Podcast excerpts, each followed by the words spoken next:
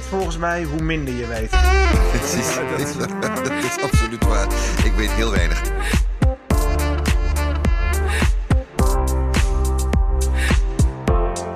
Ben Jurgen Rijman. En ik ben benieuwd de doelwijd. Welkom bij een nieuwe aflevering van Wij in de Toekomst. Een podcastserie waarin wij mensen uit het looprad van de werkweek willen halen. Eigenlijk moeten mensen gewoon de knop omzetten. Want hoe werken en ontwikkelen wij ons in de toekomst? Ja, en we hebben het erover met gasten uit de politiek, het zakenleven. En vandaag hebben we iemand uit de wetenschap. Psychiater bij het VUMC, Christian Vinkers. Specialist op het gebied van stress, burn-out, depressies, trauma en veerkracht. Hij kent je dus binnenste buiten geen commentaar. Was dat nou echt nodig? Nee, maar wij, we hadden het laatste over. Wij zijn juist de mannen die altijd in het looprad zitten. Dus ja, iemand als Christian kan ons heel veel leren.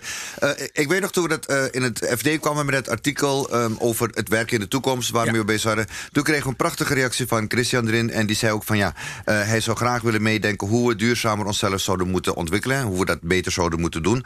ja, hij is onderzoeker, hij kan de zaken feitelijk onderbouwen. En heeft een goede mening over zaken. Nou ja, en moet je nagaan wat er in de tussentijd gebeurd is. Toen wij het erover hadden, helemaal in het begin, uh, dat was nog voor corona. Ja. We leven inmiddels in corona. Mensen zitten thuis. Uh, we hebben zorgen over de economie. Nou, ik ben heel erg benieuwd wat dat met onze uh, stress doet en hoe we daarop reageren. Ehm, kortom, we hebben de juiste gast om al deze vragen te stellen. Maar de hoofdvraag van vandaag, Benito, dat moet ja. toch blijven. Hoe stappen we uit het looprad van de werkweek?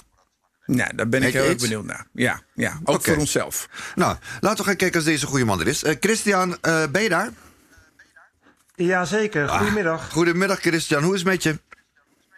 Ja, goed hoor. Ja? Ik stap net uit uh, het looprad uh, van een drukke morgen waarin ik net, uh, net klaar ben. Dus ik ben heel blij om hier te zijn, Jurgen. Oké, okay, dus je stresslevel is op een goed, is, is op een goed niveau nu? Ik, ik ben al lekker een beetje warm gedraaid vandaag, Mm. dat vind ik goed om te horen. En Christian, hoe kan het dat jouw dag zo stressvol begonnen is? Nou, het, is vooral een drukke dag. Hè? En ook die uh, coronatijd heeft ook. Ik ben natuurlijk psychiater en wetenschapper. Dus het vraagt heel veel aanpassingen van wat ik normaal gewend ben. om je werk anders in te delen. Dat zal voor veel mensen gelden, maar dat geldt voor mij ook. Hè? Met beeldbellen en mensen bellen. En zorgen dat je eigenlijk alle goede dingen nog steeds kunt doen. Maar dat het nog wel even anders geregeld moet worden dan, normaal. Dus dat is even, aanpassen. Nou, ik kan me daar van alles bij voorstellen, want uh, ook ik heb een gezin te managen. En dat is toch in combinatie met je werk zeer intensief, laat ik het zo zeggen. Uh, maar ik ga je toch ga ik aftrappen met een vaste vraag. En de vraag die we altijd stellen aan onze gasten: van, werk, van welk werkgerelateerd onderwerp lig je op dit moment wakker? Oeh, dat is een goede vraag. Daarom um, stelt je, maar stel alleen maar goede vragen, Christian. Wat, wat perfect. En, en uh, uh, uh, ik zou zeggen, van welk onderwerp lig ik wakker? Nou, weet je, waar ik me laatst tijd mee, veel mee bezig hou, is van in de psychiatrie, hoe delen we ons werk in? Want van oudsher komen natuurlijk alle mensen die last hebben van depressies en angstproblemen, die komen naar het ziekenhuis toe of naar de GGZ-kliniek toe. En uh, door de corona heeft het hele beeldbellen en digitaal werken echt een vlucht uh, genomen. En voor een aantal patiënten die vinden dat super fijn. En een aantal mensen die vinden dat verschrikkelijk. En die willen het liever niet. En een aantal mensen die kan uh, zelf niet thuis bellen. Omdat er gewoon gezin is en mensen om, om zich heen. En de vraag die mij wel bezighoudt is van... waar ligt nou de balans van mensen echt live zien... en echt het contact maken, wat super belangrijk is in de psychiatrie... En uh, in hoeverre kun je uh, dingen ook digitaal doen? Dus hoe kan je nou die goede mix behouden dat je wel de voordelen hebt, maar eigenlijk de nadelen uh, zo min mogelijk maakt? En het is best wel een lastig onderwerp. Ja. ook omdat we het tot nu toe nooit hebben gedaan en we moesten nu eigenlijk wel. Dus dat is heel goed, noodgedwongen. En nu is de vraag van ja, nu toch weer dingen opgestart worden, hoe gaan we dat doen? Ja. Christian, ik heb ook altijd een vaste vraag. Ik ben niet dus van het wakker liggen, ik ben meer van het ontwikkelen. Uh, ja, kijk niet zo naar je weet dat het waar is. Uh, wat is het laatste wat jij geleerd hebt? Nou, het, het, laatste, het laatste wat ik geleerd heb. Um, dat is, uh, dat is dat, ook, dat, ook dat wederom. Jullie stellen alleen maar hele goede vragen. Jongens zijn kampioen goede vragen stellen. Kampioen goede. Nou, het laatste wat ik geleerd heb. Nou, weet je, dat, dat uh, ik werd er nog eens op gewezen dat hoe meer je weet, hoe minder je eigenlijk weet. En ik was in gesprek met iemand vanmorgen en uh, uh, ik had een bepaalde overtuiging over iets. En ik dacht van, nou, ik weet dat wel. En ik zei dat. En eigenlijk bleek al heel snel dat die ander gelijk had eigenlijk. Dus ik moest eigenlijk zeggen van, ja, ik heb eigenlijk ongelijk. Dus ik werd nog eens ge gewezen op het feit dat en dat is voor een wetenschapper super belangrijk hoe belangrijk het is om bescheiden te zijn in wat je weet. En ook anderen de ruimte te geven om daarin dingen te zeggen. En ook uh, nou, groot genoeg te zijn om dan te zeggen van ja, ik, eigenlijk heb je gelijk. En eigenlijk wat ik zeg uh, klopt er gewoon niet. En dat, uh, dat moet ik eigenlijk vaker doen. Dat is misschien wel mijn leerpunt. Leren dat je af en toe ook ongelijk hebt. Ja, en Christian, ja. is dit een leercurve die je dan ook met Jurgen zou willen delen? ik, ik, ik, weet niet hoe vaak hij wel of niet, niet uh, gelijk heeft. Ik denk dat het in de algemene zin heel goed is om, uh, om te zeggen van nou heel veel weet ik ook niet. En hoe meer je weet, volgens mij, hoe minder je weet. Precies, ja, dat, is... dat, is... absoluut waar. Ik weet heel weinig. Uh... ik heb een vraag. Wat wilde je worden toen je jong was? En de reden dat we die vraag stellen is... jij hebt drie verschillende studies gedaan. Je hebt farmacie, rechten en medicijnen gedaan. Um, kon jij niet kiezen? Nou, ik, ik, ik verveelde me misschien een beetje. Dat, dat, dat zal het een beetje zijn. Het, Dan ga je heel studeren. Vroeger wilde ik, wilde ik, nou ja, heel vroeger wilde ik horlogemaker worden. En uh, uh, dat, dat dacht ik van, dat lijkt me fantastisch. Om uh, dat, dat gepriegel in van die kleine, kleine klokjes en dingen maken. Um, en op een gegeven moment wilde ik toch uh, uh, iets anders gaan studeren. Ik ging farmacie doen. En dat was super leuk om te weten hoe medicijnen werken. En uh, eigenlijk dacht ik daarna van ja, ik wil toch ook mensen helpen en direct kunnen helpen. Ja. Dus uiteindelijk dacht, is dat een beetje een soort logische ontwikkeling geweest. En wat voor mij heel erg daarin belangrijk was, is eigenlijk dat je niet bang hoeft te zijn om buiten de gebaande paden te gaan. Dus heel vaak zeg je van ja, je hebt nu een studie gedaan. Nu heb je gekozen, dus uh, uh, dat is het. En ik weet nog, uh, toen was ik farmacie aan het studeren. En toen zei ik tegen mijn vader van ja, ik, ik ga misschien wisselen van studie. En ik dacht van ja, misschien gaat hij wel zeggen van ja, wat, wat een dom idee. Want je doet er gewoon studie en dan kan je een heel mooi beroep mee, mee worden. Maar het, het mooie was, hij zei van ja, als jij denkt dat het dat belangrijk is, dan moet je dat doen. En dat was voor mij eigenlijk heel, heel mooi dat hij mij daarin zo, zo ondersteunde. Ik heb een lange studietraject achter, de rug, dat is wel waar. ja. um, Onze minister-president ook, hoor, dus uh, voel je niet schuldig. ja, vroeger was dat wat gebruikelijker, hè? Ja. dat je wat langer over. Tegenwoordig moet iedereen een beetje in de pas lopen en heb je binnen de studieadviezen. En uh, ik, ik ben nog niet zo oud, ik ben, maar de, dat was er nog niet in de tijd dat ik studeerde. Maar is dat, ook de, is dat misschien ook de, de, de cue van ontleren en ontwikkelen? Is dat je je tijd ervoor moet durven te nemen? Dat er veel te gehaast, veel te veel druk ook achter kids nu zetten van... je moet binnen vier jaar je studie af hebben. Je moet beslissen nu op je vijftiende wat je later wil worden. Is dat niet een onderdeel van waarom het fout gaat met uh, jongeren tegenwoordig? Nou, je hebt in ieder geval ruimte en tijd nodig om te kiezen. En ik denk dat als je ergens aan begint... dat je heel vaak niet weet wat het precies inhoudt... Dat geldt voor een studie, maar dat geldt voor een baan natuurlijk ook. En heel vaak is het lastig om dan uh, terug te keren op je schreden en dan te zeggen van ja, eigenlijk is dit niet wat ik wilde. En ik wissel nog eens en ik kijk nog eens en ik ontwikkel me nog op verschillende gebieden. Ik bedoel, als je in één keer goed moet kiezen, dat legt natuurlijk een enorme druk op die keuze die je moet maken. En dat gaat vaak goed, maar lang niet altijd. Hey, en Christian, zijn er specifieke personen geweest die voor jou heel erg belangrijk zijn geweest tijdens je opleiding en tijdens jou, je eigen ontwikkeling, waar je echt veel aan hebt gehad? Nou, er waren een aantal uh, uh, uh, mensen tijdens toen ik, toen ik studeerde die jij heel erg ondersteund hebben om je eigen weg te kiezen. Mijn toenmalige promotor die heeft me daarin heel erg geholpen. en ook later nog andere psychiaters. En wat heel belangrijk voor mij was, dat ze zeiden van... vind je eigen weg, kies je eigen weg.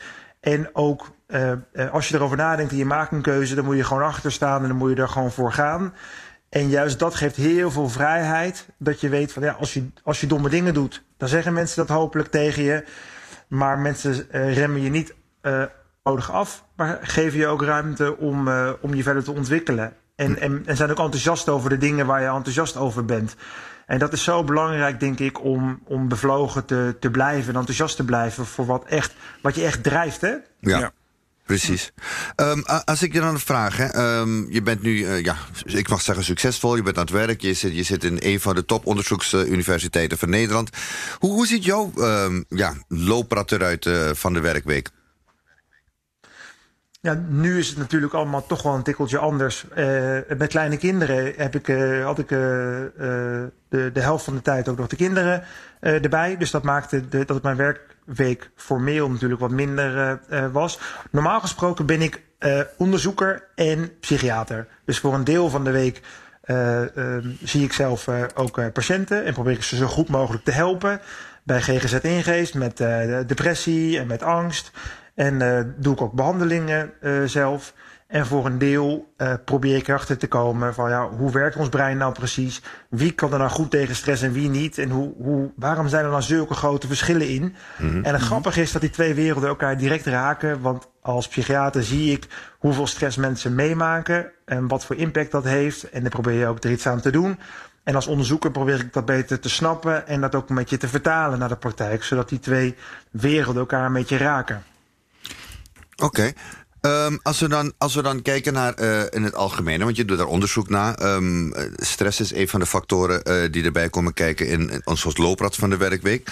Um, hoe komen we massaal van erin te stappen eigenlijk? Hoe zijn we ooit op het idee gekomen met z'n allen in dat looprad te stappen? En vooral ook, ligt het aan het systeem van de mens zelf dat we er niet uitkomen?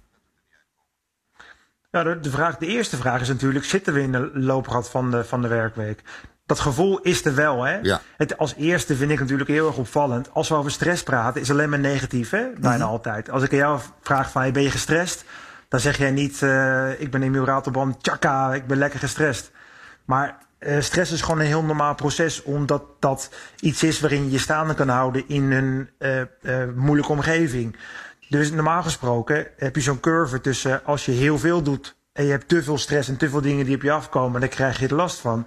Maar als mensen heel weinig doen, geen dagstructuur hebben en eigenlijk uh, niks om handen hebben, dus ook geen werk hebben, dan krijgen ze ook last van psychische klachten. Dus tegenover een burn-out staat een bore-out. Dus tegen, als je zegt we moeten uit het looprad van de werkweek, dan stel ik me zo een looprad voor waarin je gewoon met je oogkleppen opgaat en weinig rust en ruimte hebt. Ja, dat is niet goed. Maar werk op zichzelf is natuurlijk hartstikke normaal en heel goed.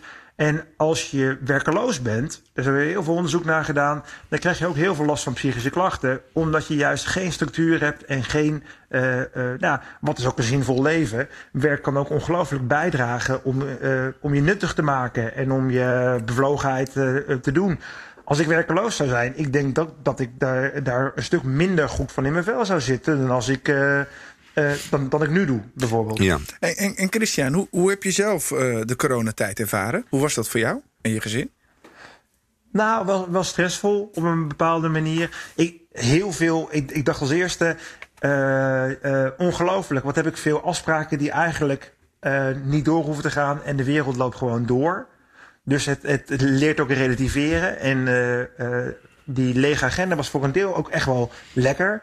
De combinatie met uh, mensen om je heen die toch ook kwetsbaar zijn voor corona en kleine kinderen maakt dat die balans weer heel anders komt, uh, komt te liggen. Dat is voor een gedeelte ook heel fijn en voor een gedeelte ook wel weer uh, stressvol. Dus als mensen aan mij vroegen van ja, levert die coronatijd ja nu meer of minder stress op? Dan is mijn antwoord eigenlijk allebei tegelijkertijd.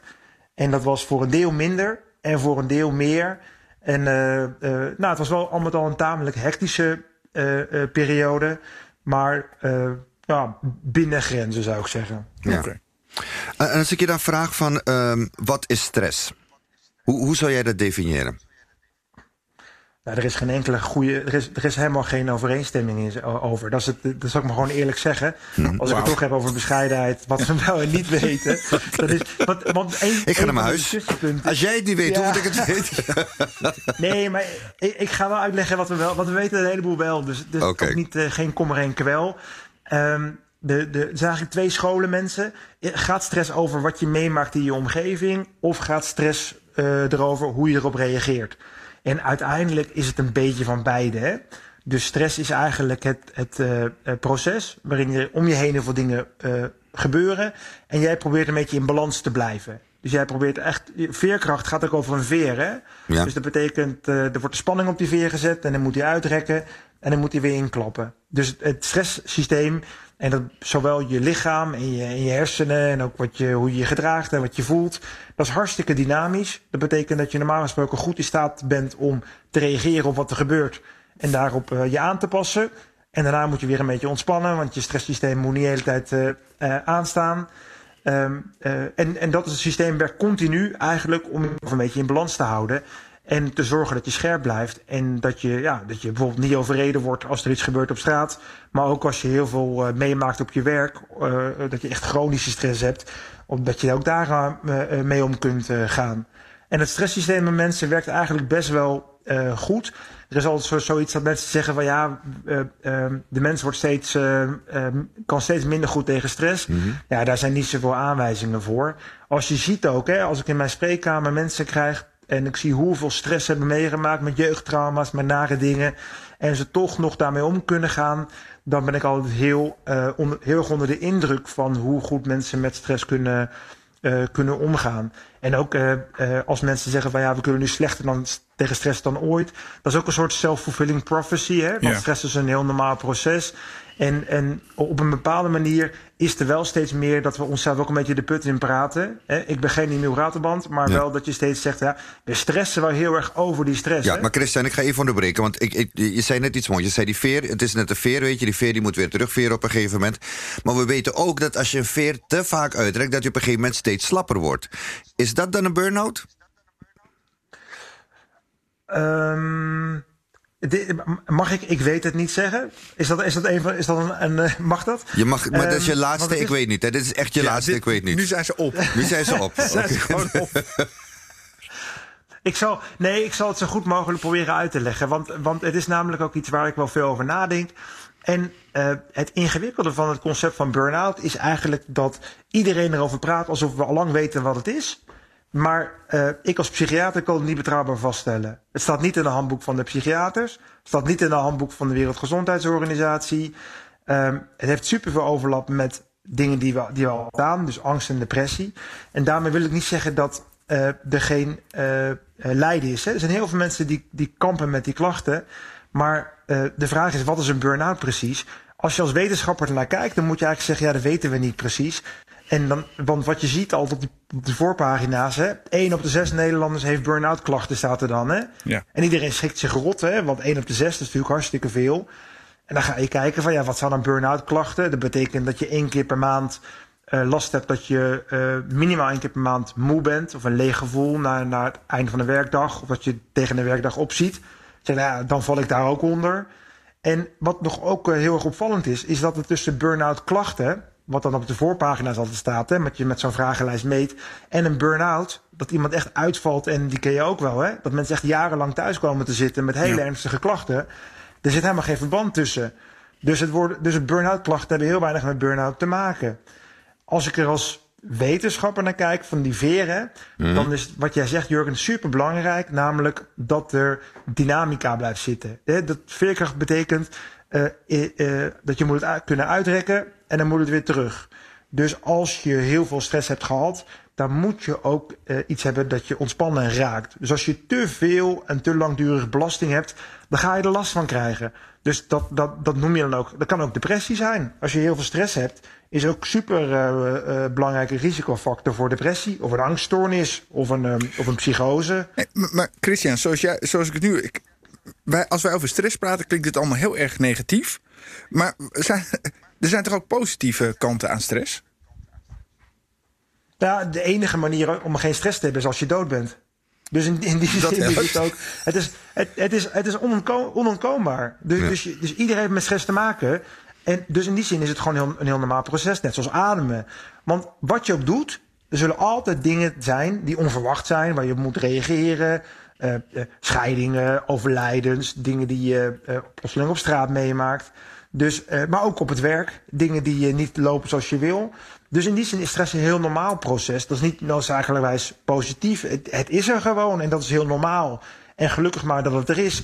Er is ook zo'n um, uh, een aandoening, dat is een endocrine aandoening van een van je bijnieren, waar ook het stresshormoon cortisol uit vandaan komt. Ja. heet Addison. En dat betekent als je stresssysteem niet goed werkt, dan kun je letterlijk doodgaan door, door stress. Oh, dus, wow. dus je stresssysteem eigenlijk zoals je ademt, functioneert vaak min of meer automatisch zonder dat je er erg in hebt. Want je bent nooit, pas na een tijdje als je last van krijgt, zeg je, oh ja, ik heb heel veel stress. Kunnen we- dan, kunnen je stresssysteem is al lang bezig. Kunnen we leren leven met stress? En is er bijvoorbeeld een verschil tussen hoe mannen eh, stress ervaren en hoe vrouwen stress ervaren? Eh, ja, dus er zijn heel veel verschillen tussen mannen en vrouwen. En iedereen kan, kan wel leren leven met, met stress. Het, het mooie van stress is dat het heel individueel is wat jouw stress geeft. Hè? Dus als één woord belangrijk is voor stress, en dat gaat zo op het werk, maar ook in je privésituatie, is de context.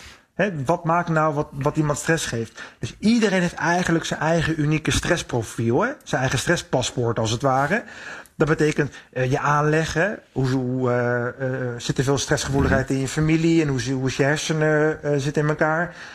Maar ook hoe zit je in elkaar als mens? Ben je van nature optimistisch? Of ben je van nature iemand die snel het negatieve ergens van inziet? En, en ook hoe ziet je omgeving eruit? Ja. Heb je veel jeugdtrauma meegemaakt? Of heb je iemand die je kan troosten? mensen die jou steunen?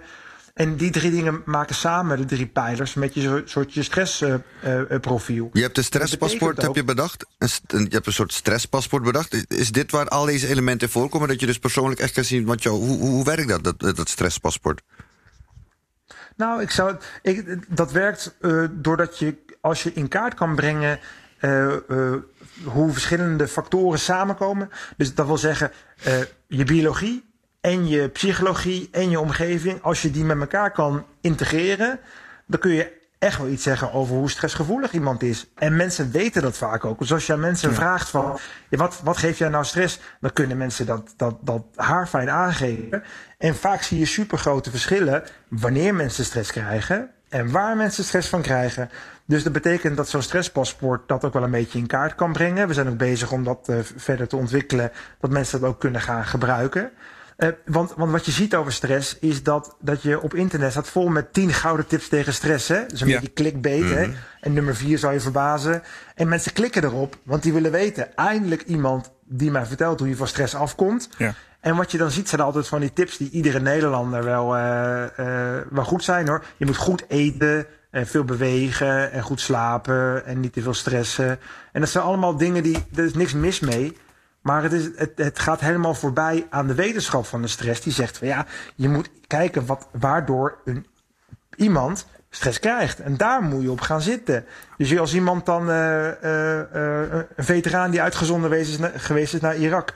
Ja, moet je tegen, tegen zo iemand zeggen dat hij gezond moet eten? Nee, die heeft iets anders nodig. En, een- en een bijstandsmoeder die heel veel financiële stress heeft, ja, die moet je geen meditatiecursus aanbieden. Ja. Het is eh, Damian Denis, een collega-psychiater van jou, die roept... eh, ja, we moeten het coronavirus omarmen en noemt het control-alt-delete van het systeem... om met de nieuwe normen en waarden te beginnen. Moeten we stress, angst en burn-out ook gaan omarmen? Nee, zou ik niet zeggen. Want, eh, want eh, als ik zie hoeveel leed. Als iemand met een burn-out, dat jullie kennen die mensen ook wel. Ongelooflijk hoeveel lijden dat, dat eh, eh, veroorzaakt. En mensen met depressie en mensen met angststoornissen. Ehm, ik denk, dat ik, ik zal nooit tegen mensen tegenover mij in de spreekkamer zeggen: je, je moet je angst omarmen. Want die mensen willen er juist vanaf. Kijk, en er is echt wel een verschil tussen eh, dat ik me af en toe, als ik een dagje niet lekker in mijn vel zit, dat iemand zegt van kom op joh, gewoon even doorbijten. Maar je, je, je gaat niet tegen iemand met een dep- depressie die, die voor wie de wereld zwart is, eh, eh, zeggen van ja nou, de, omarm het maar. Want dat is toch eh, een, een, een verkeerde voorstelling van zaken. Want een ziekte, dat is echt, echt een ziekte die, waar je dan last van, van krijgt.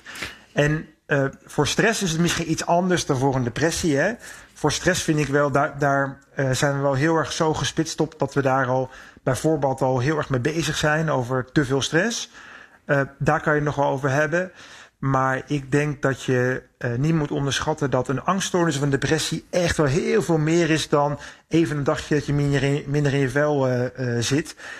Tegen met een gebroken been zeg je ook niet, nee, je moet je gebroken been omarmen, toch? Ja. Hoe zouden we meer balans kunnen krijgen in het werken ontwikkelen van ja, ons gezinsleven, vrienden, ontspanning? En, en welke rol moeten psychiaters daarin spelen in de toekomst?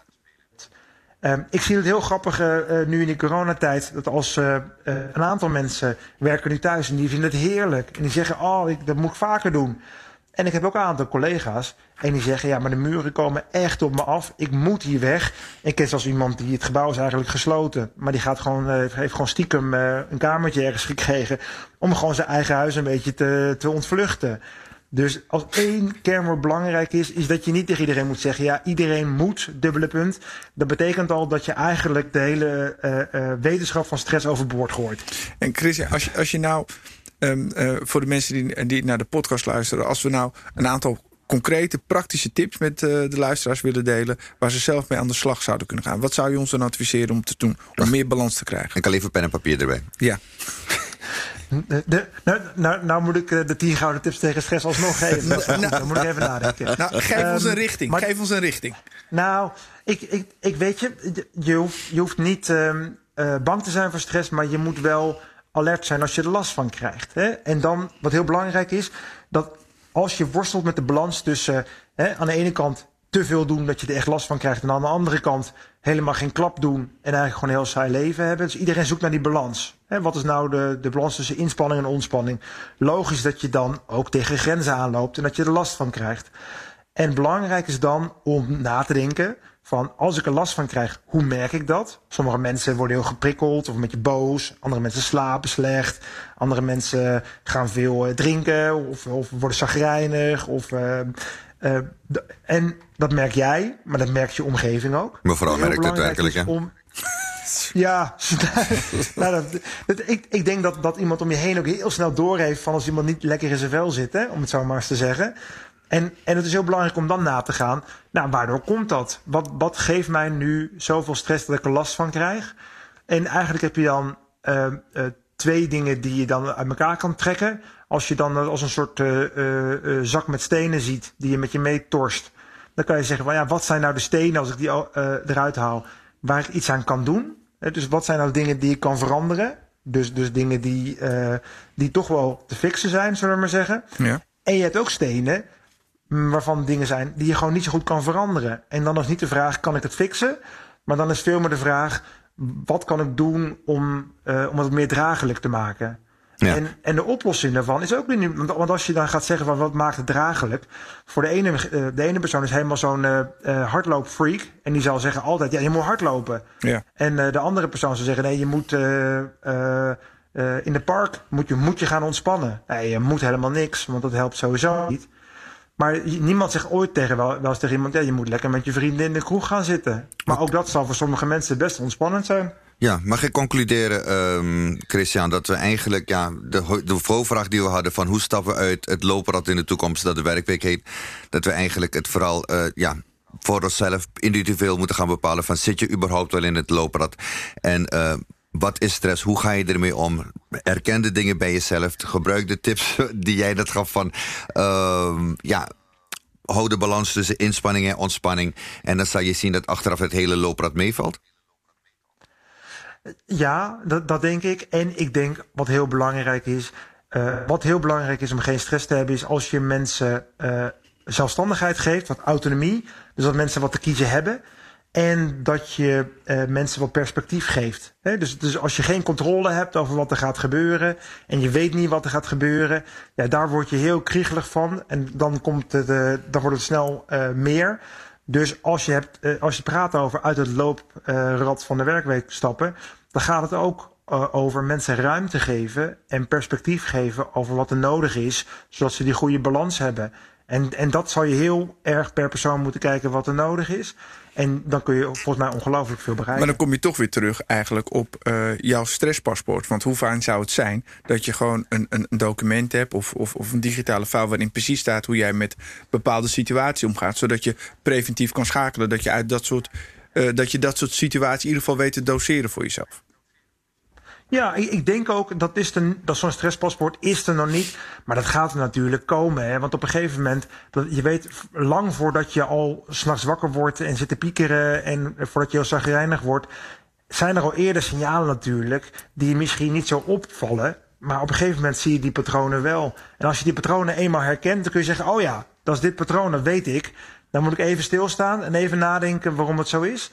En hoe eerder je erbij bent, hoe beter het is.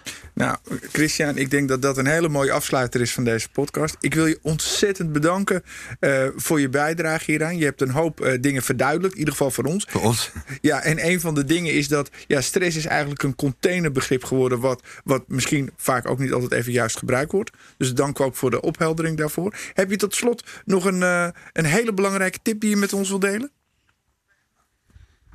Um, in, het, in het boek uh, uh, House of God, dat is een heel mooi uh, boek over iemand, een arts die in opleiding is, is een van de tips. In case of emergency, first check your own pulse. Ik denk dat dat een heel belangrijk is. dankjewel, Christian. Christian Vickers, dankjewel. Ik denk dat het heel duidelijk is. Ja, wat, uh, wat hebben we hieruit gehaald? Wat vond jij ervan? Nou, ik vind, wat, wat, wat ik eruit heb gehaald is dat stress een normaal proces is. Dat we dat onszelf moeten beginnen te leren. Dat, ja. dat je, dat, waardoor je minder snel gefokt gaat kijken.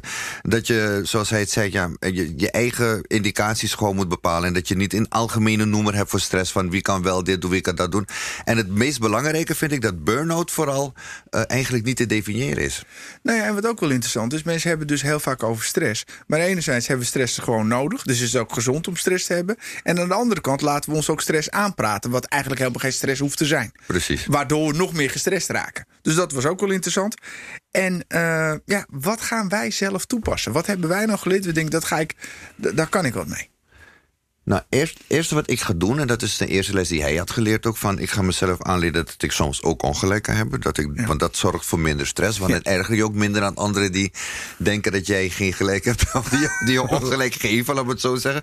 Dus dat vind ik heel belangrijk. Maar ik, ik, ik denk ook dat ik, wat, wat voor mij belangrijk is, is dat ik mijn rustpunten vooral moet nemen. Dat ik, ja. dat ik moet leren van, um, het werk gaat ook door als ik het niet ben. Dat ik er niet altijd bovenop op te zitten. Ja, nou, ik denk dat dat een hele mooie is. Die voor meerdere mensen van toepassing is. Uh, dit was hem. Wij in de toekomst. De, put, de podcast waarin wij, Jurgen Rijman... Ja, ik zei putkast. de podcast waarin wij, Jurgen Rijman en Benito Doelwerk... proberen Nederland te bewegen mee te denken over werken en ontwikkeling. En dit allemaal voor een nog effectiever en positief Nederland. Bedankt allemaal. Wil je meer horen? Ga dan naar www.bnr.nl slash wij in de toekomst, de BNR-app of je favoriete podcastplatform.